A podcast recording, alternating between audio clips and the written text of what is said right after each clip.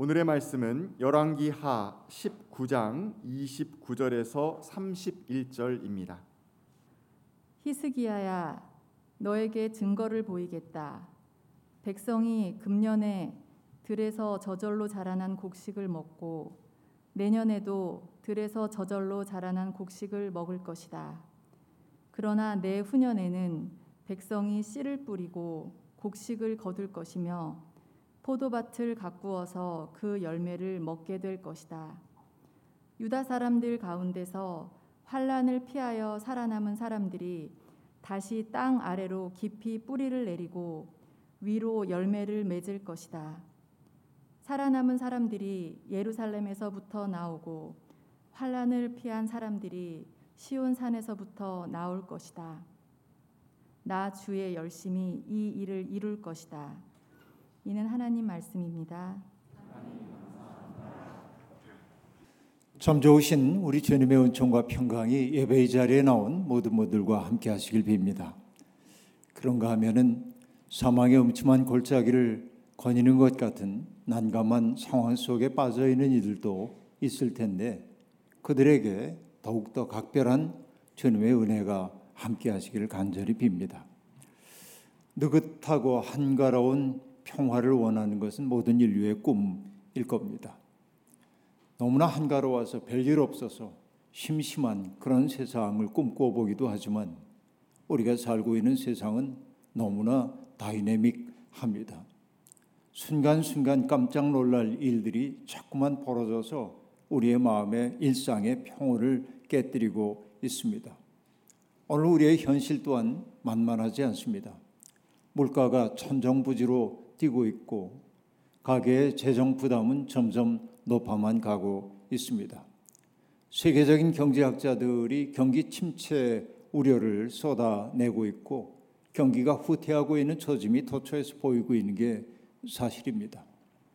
가난한 나라는 점점 더 어려워져 가고 있습니다. 곡물 가격이 상승하고 원자재 가격이 상승하면서 정말 어려움 속에 빠져들고 있는 나라들이 점점 많아지고 있습니다. 따뜻하고 공정한 세상, 모든 사람들이 자기에게 주어져 있는 생명의 몫을 온전히 누리며 살 수 있는 세상의 꿈은 가뭇 없이 사라지고 우리가 살고 있는 세상은 여전히 약육강식의 벌판이 되어버린 그런 느낌이 있는 게 사실입니다. 경쟁, 효율, 이익이라고 하는 가치가 인간의 생명의 가치를 상회하고 있는 이런 시절에 우리는 긴장된 채 하루하루를 살아가고 있습니다. 이런 세상에서 가장 큰 피해를 보고 있는 것은 어쩌면 사회적 약자들입니다. 세상은 무정하죠. 세상의 위험은 외주화하고 이익은 자기의 것으로 삼는 것이 세상의 논리라고 한다면 약자들은 점점 어려움 속에 빠져들고 있는 것이 사실입니다.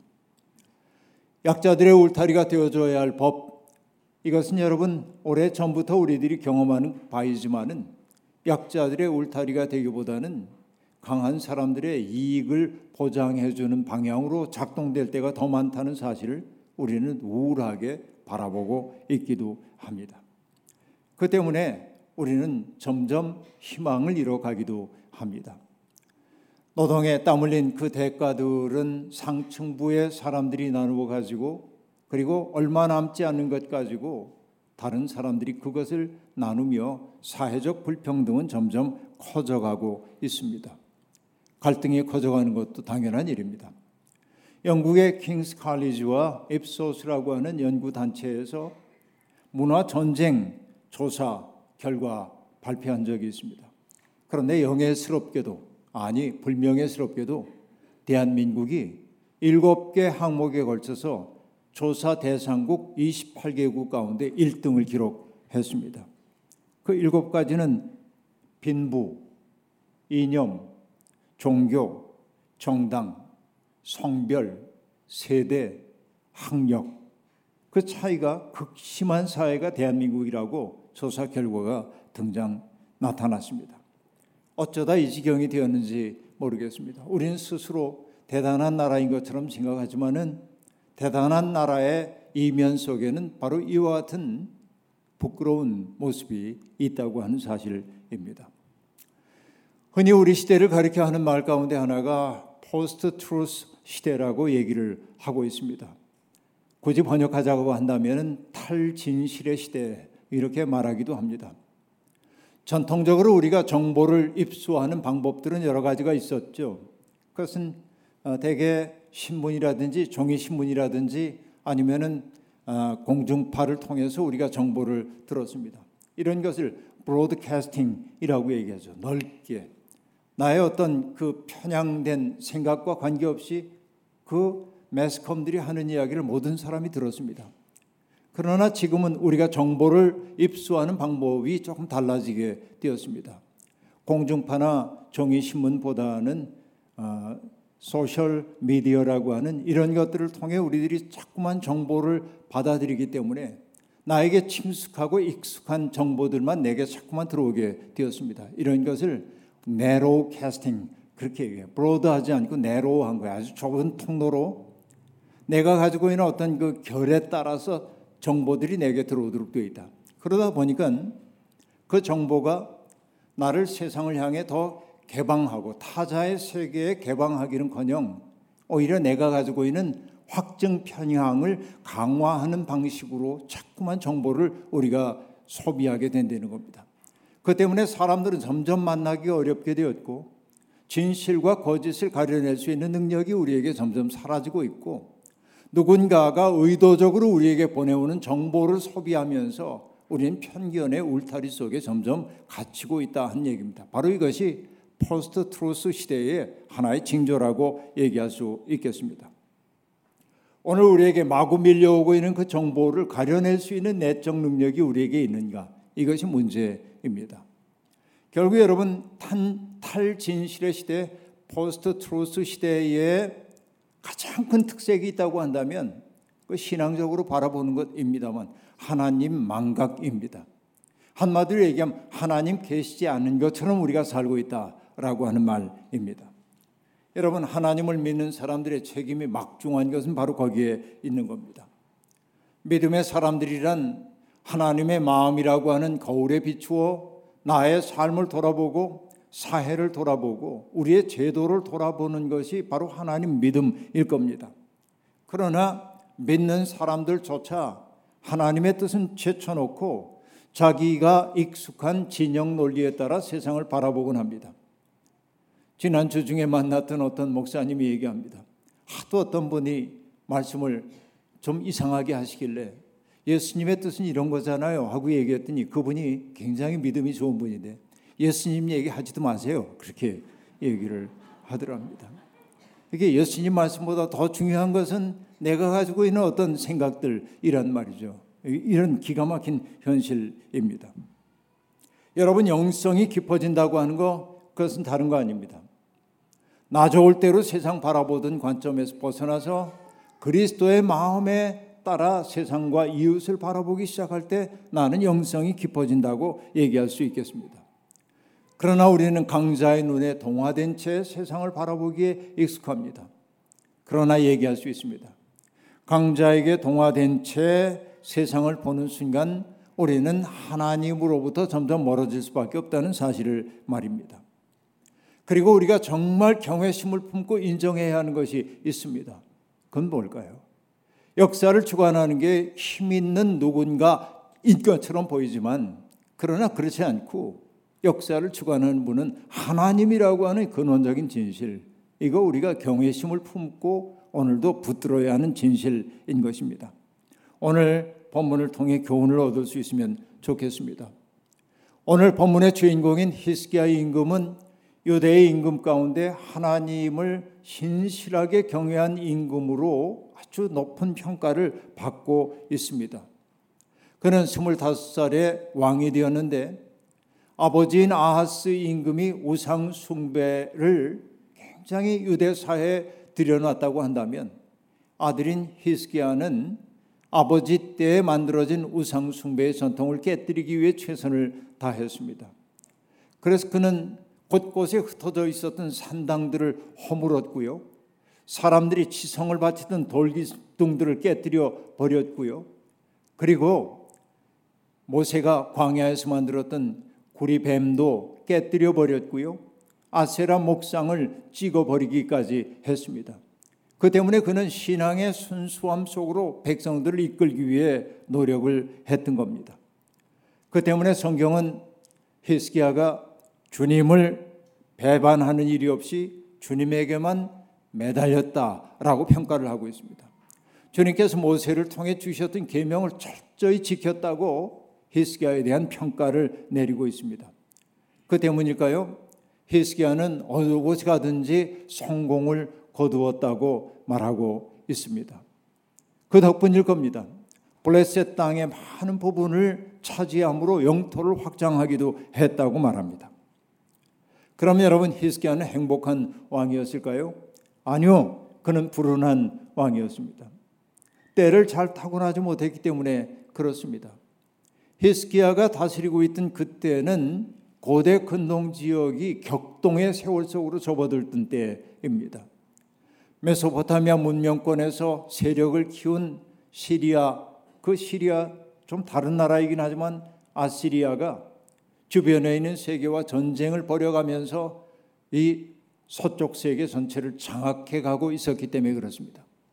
그리고 히스기야 임금이 왕이 된 지 4년째 되던 해에 형제 국가라고 얘기할 수 있는 이스라엘이 살마네셀이라고 하는 그 아시리아의 임금에 의해 멸망당하고 맙니다. 그동안 이스라엘이라고 하는 그 나라는 유다의 입장에서 보자고 한다면은 북방으로부터 내려오는 적들을 막아내는 범퍼 역할을 하고 있었습니다. 범퍼가 사라져버리고 만 겁니다. 우리 옛말에도 순망치한이라고 한 말이 있죠. 입술이 없어지면 이가 시리다라고 하는 말입니다. 꼭 그 말 그대로였습니다. 이스라엘이 아시리아에게 멸망당하게 되자 남왕국 유다는 정말 직접적인 위협 속에 놓여지게 되었습니다. 이것이 히스기야 치하에 벌어졌던 일입니다. 몇 년의 조용한 시기가 지나가고 히스기야 14년 마침내 두려워하던 일이 벌어지게 되었습니다. 아시리아 왕인 산헤립은 대군을 이끌고 유다를 침공했습니다. 요새화된 성읍들이 하나둘 무너졌습니다. 전부 다 정복당했습니다. 이제 마침내 예루살렘이 포위되었고 얼마 지나지 않아 예루살렘도 그 사네립의 군대 앞에 무력화될 것임이 분명했습니다. 히스기야는 라기스에 와 있던 그 사네립 왕에게 전령을 보내서 사신을 보내서 화친을 청합니다. 그러자 이 사네립이 몇 가지 조건을 내세웠습니다. 자기에게 전쟁 비용을 내려는 거예요. 조공을 바치려는 거예요. 근데 그 액수가 어마어마했습니다. 은 300달란트, 금 30달란트를 내려는 겁니다. 이것은 여러분 상상하기 어려운 큰 금액입니다. 그러나 어찌할 수가 없었던 히스기야는 왕궁 보물창고와 성전에 있는 모든 보물들을 다 털어서 계산해 봅니다. 부족합니다.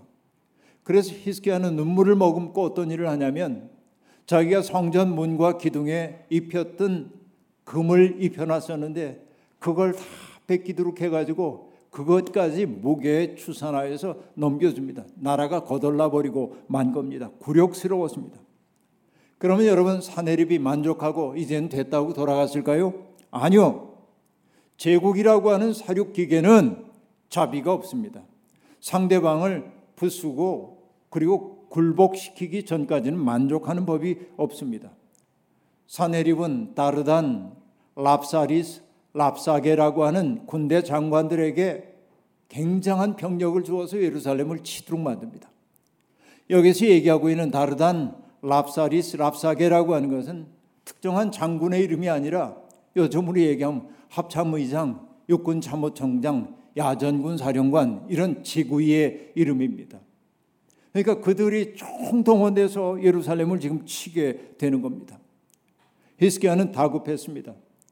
그래서 국내 대신인 엘리야김, 서기관 셈나 그리고 역사 기록관 요하라고 하는 사람을 보내요.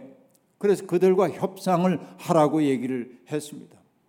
여기 얘기하고 있는 엘리야김이라든지 셈나라든지 요아라고 하는 사람은 유다의 입장에서 보면 당대의 최고의 지식인이고 협상가이고 외교관들이었을 겁니다.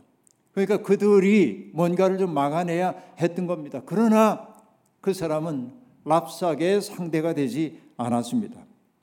랍사게는 타고난 선동가였고 그리고 외교적 화술에 능하고 사람들의 마음을 어떻게 움직이는지를 너무나 잘 알고 있는 사람이었던 겁니다. 그 랍사게가 성벽 아래에서 그 화친을 청하는 그 왕의 사신들과 만나서 대화를 나누고 있는데 성벽에서 백성들이 붙어 서가지고 그들이 어떤 대화를 나누나 지금 귀를 쫑긋하고 듣고 있습니다. 근데 랍사게가 그들에게 그 사신들에게 하는 말이 네 가지입니다. 첫째, 이 유다가 위기에 처했을 때마다 도와주었던 애굽이 너희를 도와줄 거라고 하는 외국의 원병들이 와서 너희를 구할 거라고 하는 생각을 품지 말아라. 애굽은 부러진 갈대 지팡이에 지나지 않는다. 아무것도 할 수가 없다. 이게 첫 번째. 두 번째는 뭐냐면 히스기야는 야외 하나님이 우리를 지켜줄 거라고 얘기하고 있지만은 그러나 히스기야가 하나님께 예배드리기 위해 세웠던 산당이라든지 돌기둥이라든지 이것들 다 무너뜨려 버렸기 때문에 하나님이 그 기도 들어주실 리가 없다라는 게 두 번째. 그리고 세 번째는 뭐냐면 이스라엘의 유다의 병사라고 하는 사람들은 얼마나 허약한지 아시리아 군대의 부상병들만 동원해도 그 부상병들을 당해낼 수 없을 만큼 허약하다. 공력이 약하다 하는 게 세 번째입니다. 그리고 네 번째는 결정적인 이야기가 주어집니다. 그리고 우리가 여기에 와서 전쟁을 벌이는 게 너희가 믿는다고 하는 야외 하나님의 허락도 없이 온 줄로 아느냐?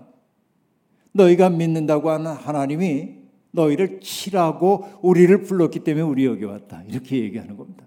이 굉장한 논리를 가지고 지금 얘기를 하고 있습니다. 그런데 여러분 놀랍게도 랍사게는 자기의 나라 말인 시리아 말로 얘기를 하지 않았습니다. 유다인들이 알아들을 수 있는 유다 말로 이야기를 합니다. 그러니까 성벽에 붙어 있던 사람들이 그 얘기를 다 듣고 있어요. 히스기야 왕이 보냈던 그 사신들이 황급하게 랍사에게 말합니다. 우리가 시리아 말을 할 줄 아니 시리아 말로 하십시오. 유다 말로 하지 말아 주십시오. 저 백성들이 들을까 봐 무섭습니다. 그러자 랍사게는 더욱더 또렷한 유다 말로 성벽에 붙어 있는 백성들 들으라는 듯 연설을 하고 있습니다. 그가 백성들을 향해 직접적으로 얘기합니다. 너희의 위대한 왕이신 아시리아 임금님이 하신 말씀을 들어라 라고 말합니다. 여러분 이 구문은요 예언자들이 하나님의 말씀을 전할 때 쓰는 구문과 거의 유사함을 알 수 있습니다. 너희의 위대한 임금이신 아시리아 임금이 하는 말을 들으라고 얘기합니다. 그리고 하는 첫 번째 말은 뭐냐면 히스기야에게 속지 말아라 라고 하는 말입니다. 그는 너희를 내 손에서 구원해낼 수 없다.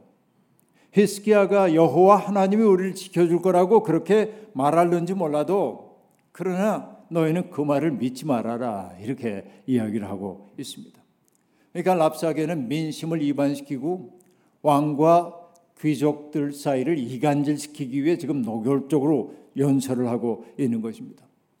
여러분 이 논리 정연하고 반박하기 어려운 이야기를 들으면 내 믿음이 아무리 좋아도 흔들릴 수밖에 없는 거죠. 사람들은 흔들릴 수밖에 없었습니다.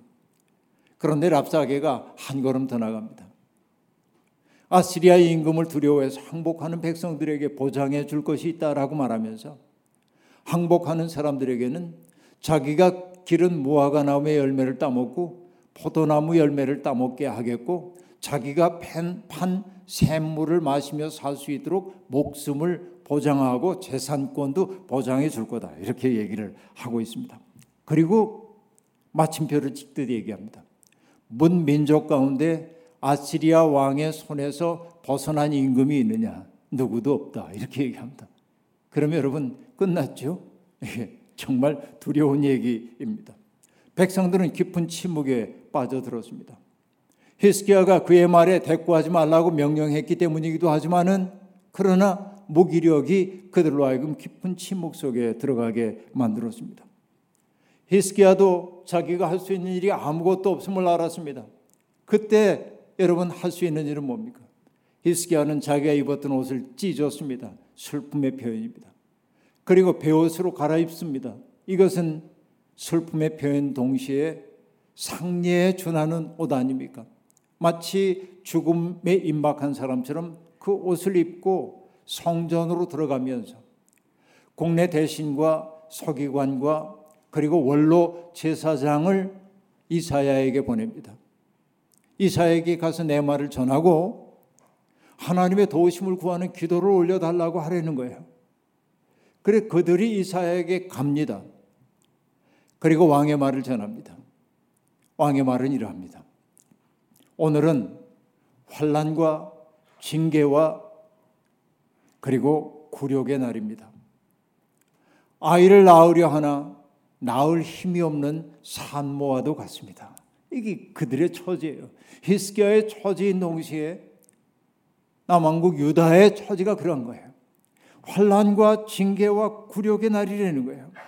여러분 이 히스기야를 사로잡고 있는 무력감이 이렇게 또렷하게 드러날 수가 없습니다. 아이를 낳으려 하나 낳을 힘이 없는 산모와 같다 하는 얘기예요.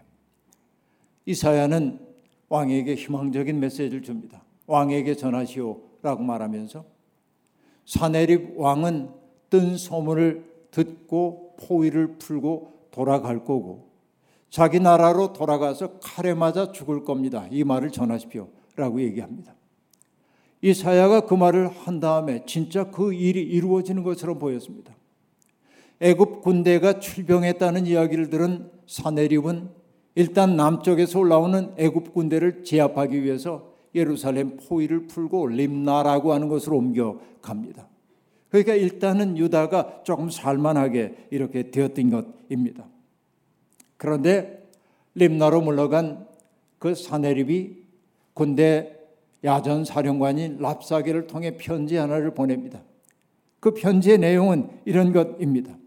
세상의 어떤 신도 아시리아 왕의 그 군대로부터 백성을 구해낸 적이 없다. 어떤 신도 아수리아 왕을 당해낼 수가 없다라고 하는 게 첫 번째이고 두 번째는 이렇게 얘기합니다. 너만은 예외라고 믿지 말아라.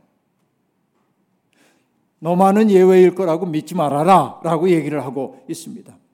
여러분, 권력에 토취한 사람들은 언제나 스스로를 신적인 존재로 격상시키고 싶어 합니다. 이것이 권력의 속성입니다.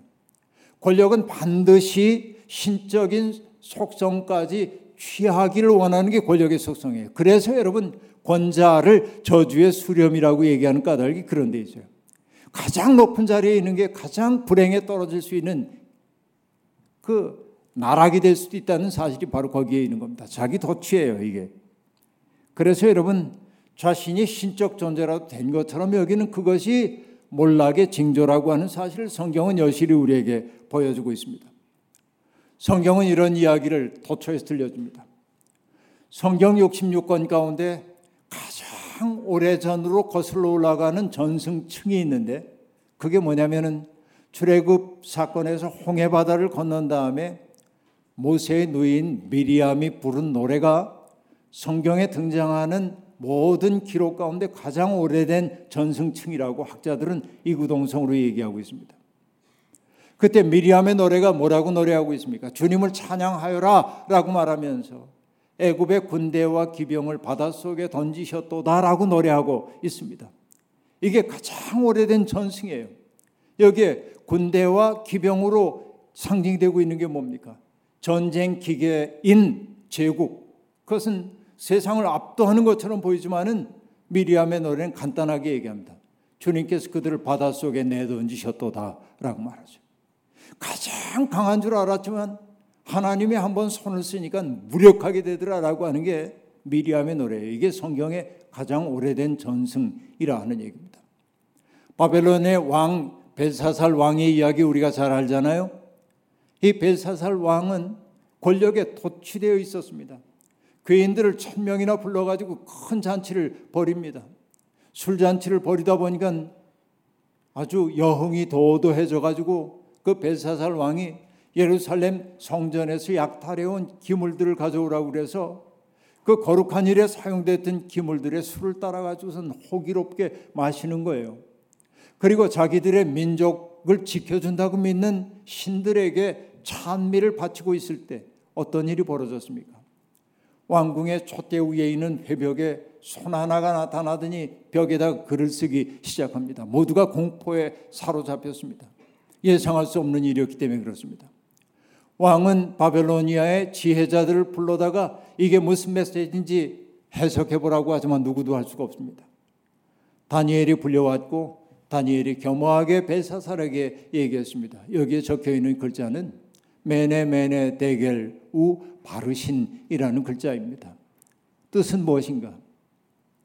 왕이 왕이 이제는 정말 그 부끄러운 일을 저질렀기 때문에 왕의 나라가 끝날 때가 되었습니다라는 내용과 하나님의 저울에 달려보니 왕의 무게가 부족했습니다라고 하는 거 그래서 하나님이 나라를 다른 사람에게 넘겨주기로 했습니다 라는 메시지가 거기에 있는 거예요. 언제입니까? 자기가 신적 존재가 된 것 같은 그, 그 상황 속에서 그의 몰락이 시작되었고 벨사살 왕은 바로 그 잔치 끝난 다음에 죽잖아요. 이게 성경이 우리에게 들려주고 있는 이야기입니다. 똑같습니다. 지금 사네립이 어떤 신들도 아시리아 왕으로부터 나로부터 나라를 지켜준 신이 없다. 히스기야 너만은 예외라고 생각하지 말아라. 이 편지를 받고 히스기야는 어찌할 바를 몰라 그 편지를 들고 성전 안에 들어가서 하나님의 현존 앞에 편지를 펼쳐놓고 그가 기도합니다. 모든 나라를 다스리신 하나님, 하늘과 땅을 지으신 하나님, 우리를 지키시고 보호하여 주십시오. 이제 그의 손에서 우리를 구원하여 주셔서 세상의 모든 나라가 오직 주님만이 홀로 주님이심을 알게 하여 주십시오. 라고 기도하고 있습니다. 하나님께서 히스기야의 기도에 응답하시죠. 그래서 이사야를 통해 다시 한번 메시지가 내려옵니다. 아시리아 왕은 유다 백성들 언약 백성인 유다를 조롱했기 때문에 그 조롱을 통해 하나님까지 조롱했다는 거예요. 그리고 하나님은 조롱당하실 분이 아니라는 거예요. 사내립은 자기의 힘을 과신하고 있지만은 각 민족이 자라기도 전에 말라버리는 풀폭이나 지붕 위에 잡초와 같았던 것은 그가 유능한 사람이었기 때문이 아니라 하나님의 때가 이르렀기 때문이었는데 그는 마치 자기가 절대자가 된 것처럼 했다는 거예요. 그리고 얘기합니다. 한계를 모르는 그의 분노와 오만에 대해서 하나님의 징계의 시간이 다가왔다는 겁니다. 사내립의 시대는 끝났다라고 얘기합니다. 과연 주님의 천사가 사내립의 군대를 치자 18만 5천 명이 도륙을 당했고 패전을 쓰라리게 경험한 사내립은 니누웨로 도피해서 두려움 속에 떨고 있다가 자기가 모시고 있던 니스록이라고 하는 신의 신전에 들어가 예배를 드리려고 하다가 신하의 칼에 살해당하고 맙니다. 이게 끝이죠. 이게 권력의 최후입니다. 오만한 권력의 최후인 것이에요. 하늘에 오르려던 사람의 비참한 몰락이라고 얘기할 수 있습니다. 자기 힘에 도취된 사람들은 마치 하나님이 계시지 않은 것처럼 살려고 합니다. 그러나 춘추 전국 시대의 현인인 노자도 얘기했습니다. 발 뒤꿈치를 들고는 오래 걸을 수 없다. 가랭이를 크게 벌리고는 오래 갈 수가 없다 말이죠. 기자 분리비오 과자 불행이라 그렇게 말하는 거예요. 그리고 여러분 이 노자가 또 하는 얘기가 있잖아요. 모든 사물은 강장하면 할수록 일찍 늙는 것이니 자기 힘이 어마어마한 것처럼 느끼고 오만에 빠지면 망할 수밖에 없다는 거예요. 그러니까 자기가 대단하다고 느끼는 것을 역사는 뭐라고 얘기하냐. 그것을 일로 길답지 않다. 그건 진리로부터 멀어졌다는 거예요. 그리고 얘기합니다. 길답지 않으면 일찍 늙는 것이다. 망하는 거예요. 네? 하나님의 뜻을 어기는 모든 세력은 망할 수밖에 없다는 거예요. 이게 만고불변의 진리인 것입니다. 하나님은 사내립이 그렇게 스스로 권력에 도취되어 있지만은 망할 수밖에 없는 어느 날 갑자기 망할 수밖에 없는 그 사건을 예고하신 다음에 오늘 근근히 살아가고 있는 이스라엘 백성에게 희망적인 메시지를 던져주고 있습니다. 자, 아직은 이 굴욕의 때가 지나가지 않았지만은 희망이 있다. 올해와 내년에는 너희가 농사를 지을 수 없을 만큼 불안한 시기를 보내게 되겠지만은 땅의 주인이신 주님이 땅에서 저절로 뭔가를 도단하게 하셔서 어렵지만 그것 가지고 너희가 근근히 살게 될 거야. 그러나 3년째 되는 내 후년에는 너희가 직접 씨앗을 뿌리고 그리고 그것을 가꾸고 거두어서 먹게 될 거다. 2년 반이 지나면 그렇다는 거예요. 그러니까 뭐예요? 살아남아야 돼, 지금. 살아남는 사람은 어떻게 한다고 얘기하고 있습니까? 하나님께서 그 대지의 땅에다가 깊이 뿌리를 내리게 하시겠고, 그리고 위에서부터 은총을 던집혀 줄 거라고 이야기하고 있습니다. 하나님의 약속을 그렇게 주신 다음에 주님이 하신 말씀이 뭐예요? 나 주의 열심히 이 일을 이룰 것이다. 여러분 역사 속에서 하나님이 계십니다. 인간이 역사를 주관하는 것처럼 보여도 전쟁을 기획하는 자들이 세상을 경영하는 것처럼 보여도 사람 목숨을 파리 목숨처럼 여기는 자들이 세계를 운행하는 것처럼 보여도 오늘과 내일은 그럴지 몰라도 그 다음 해에는 하나님의 뜻이 서게 될 것입니다. 이것이 역사의 교훈인 것입니다. 숲에 들어가면 산의 전모를 알기 어렵죠. 멀리서 바라봐야 산의 전체 모습이 보이잖아요. 우리는 일상 속에 살 때는 어떻습니까? 숲 속에 들어가서 그 숲에 있는 것들 거두며 사는 거예요. 그러나 때때로 산 밖으로 나와서 멀리서 바라봐야 합니다. 그래야 보입니다. 믿음이란 뭐냐? 멀찍이 떨어져서 바라보고 내가 어디에 있는지를 알아차리는 거예요. 믿음의 사람들은 하나님의 눈으로 역사를 보는 사람들입니다. 하나님의 마음과 눈으로 이웃을 바라보고 역사를 바라보게 될 때 우리는 절망의 파도에 떠밀리지 않습니다. 근원적 희망을 노래할 수 있게 되는 겁니다. 얼마 전 몇 년 전에 나왔던 그 복음성가 가사가 가슴에 쟁쟁합니다. 절망의 파도에 떠밀려도 희망의 해안에 당도한단 말이죠. 우리가 살면서 절망의 파도에 떠밀 때 많이 있지만은 하나님을 진실되게 믿는다고 한다면 우리가 당도하는 것은 희망의 해변일 수밖에 없는 겁니다. 어지러운 세태 속에서도 지향을 분명하게 살아야 하는 것은 그 때문입니다. 우리는 샬롬의 세상을 열려고 하는 하나님의 꿈에 동참하도록 부름받았습니다. 세상의 강자들이 제 아무리 조롱한다 할지라도 우린 평화의 노래 그쳐서는 안 됩니다. 생명의 노래 그쳐서는 안 됩니다. 명랑함을 포기해서는 안 됩니다. 주께서 우리와 함께 하시기 때문에 그렇습니다. 오늘 내일 어려움 속에 있을는지 몰라도 제3일 우리는 일어설 수 있을 겁니다. 주님이 살아계시기 때문입니다. 이 희망 붙들고 세상에 나아가 희망의 불을 밝히는 우리 모두가 되기를 주의 이름으로 축원합니다. 거듭의 기도 함께 드리겠습니다. 하나님 세상만 바라보면 우리의 마음속에 한껏 어둠이 깃들어옵니다. 그러나 어둠에 익숙해진 눈을 들어 하늘을 바라보면 우리 속에 하늘의 빛이 소망처럼 깃들기도 합니다. 먹장 구름 너머에 해가 있는 것처럼 푸른 하늘이 있는 것처럼 우리는 구름만 바라보는 사람 아니라 구름 너머의 푸른 하늘과 해를 바라보며 사는 사람입니다. 역사의 주인은 하나님이심을 믿습니다. 그 하나님의 뜻에 기대어 지금 오늘을 아름답게 살 수 있도록 우리와 동행해 주시옵소서. 역사는 제 아무리 진창 같을지라도 우리는 주님이 부르신 그 아름다운 세계를 향해 나아가는 순례자임을 잊지 않게 도와주옵소서. 예수님의 이름으로 기도하옵나이다. 아멘.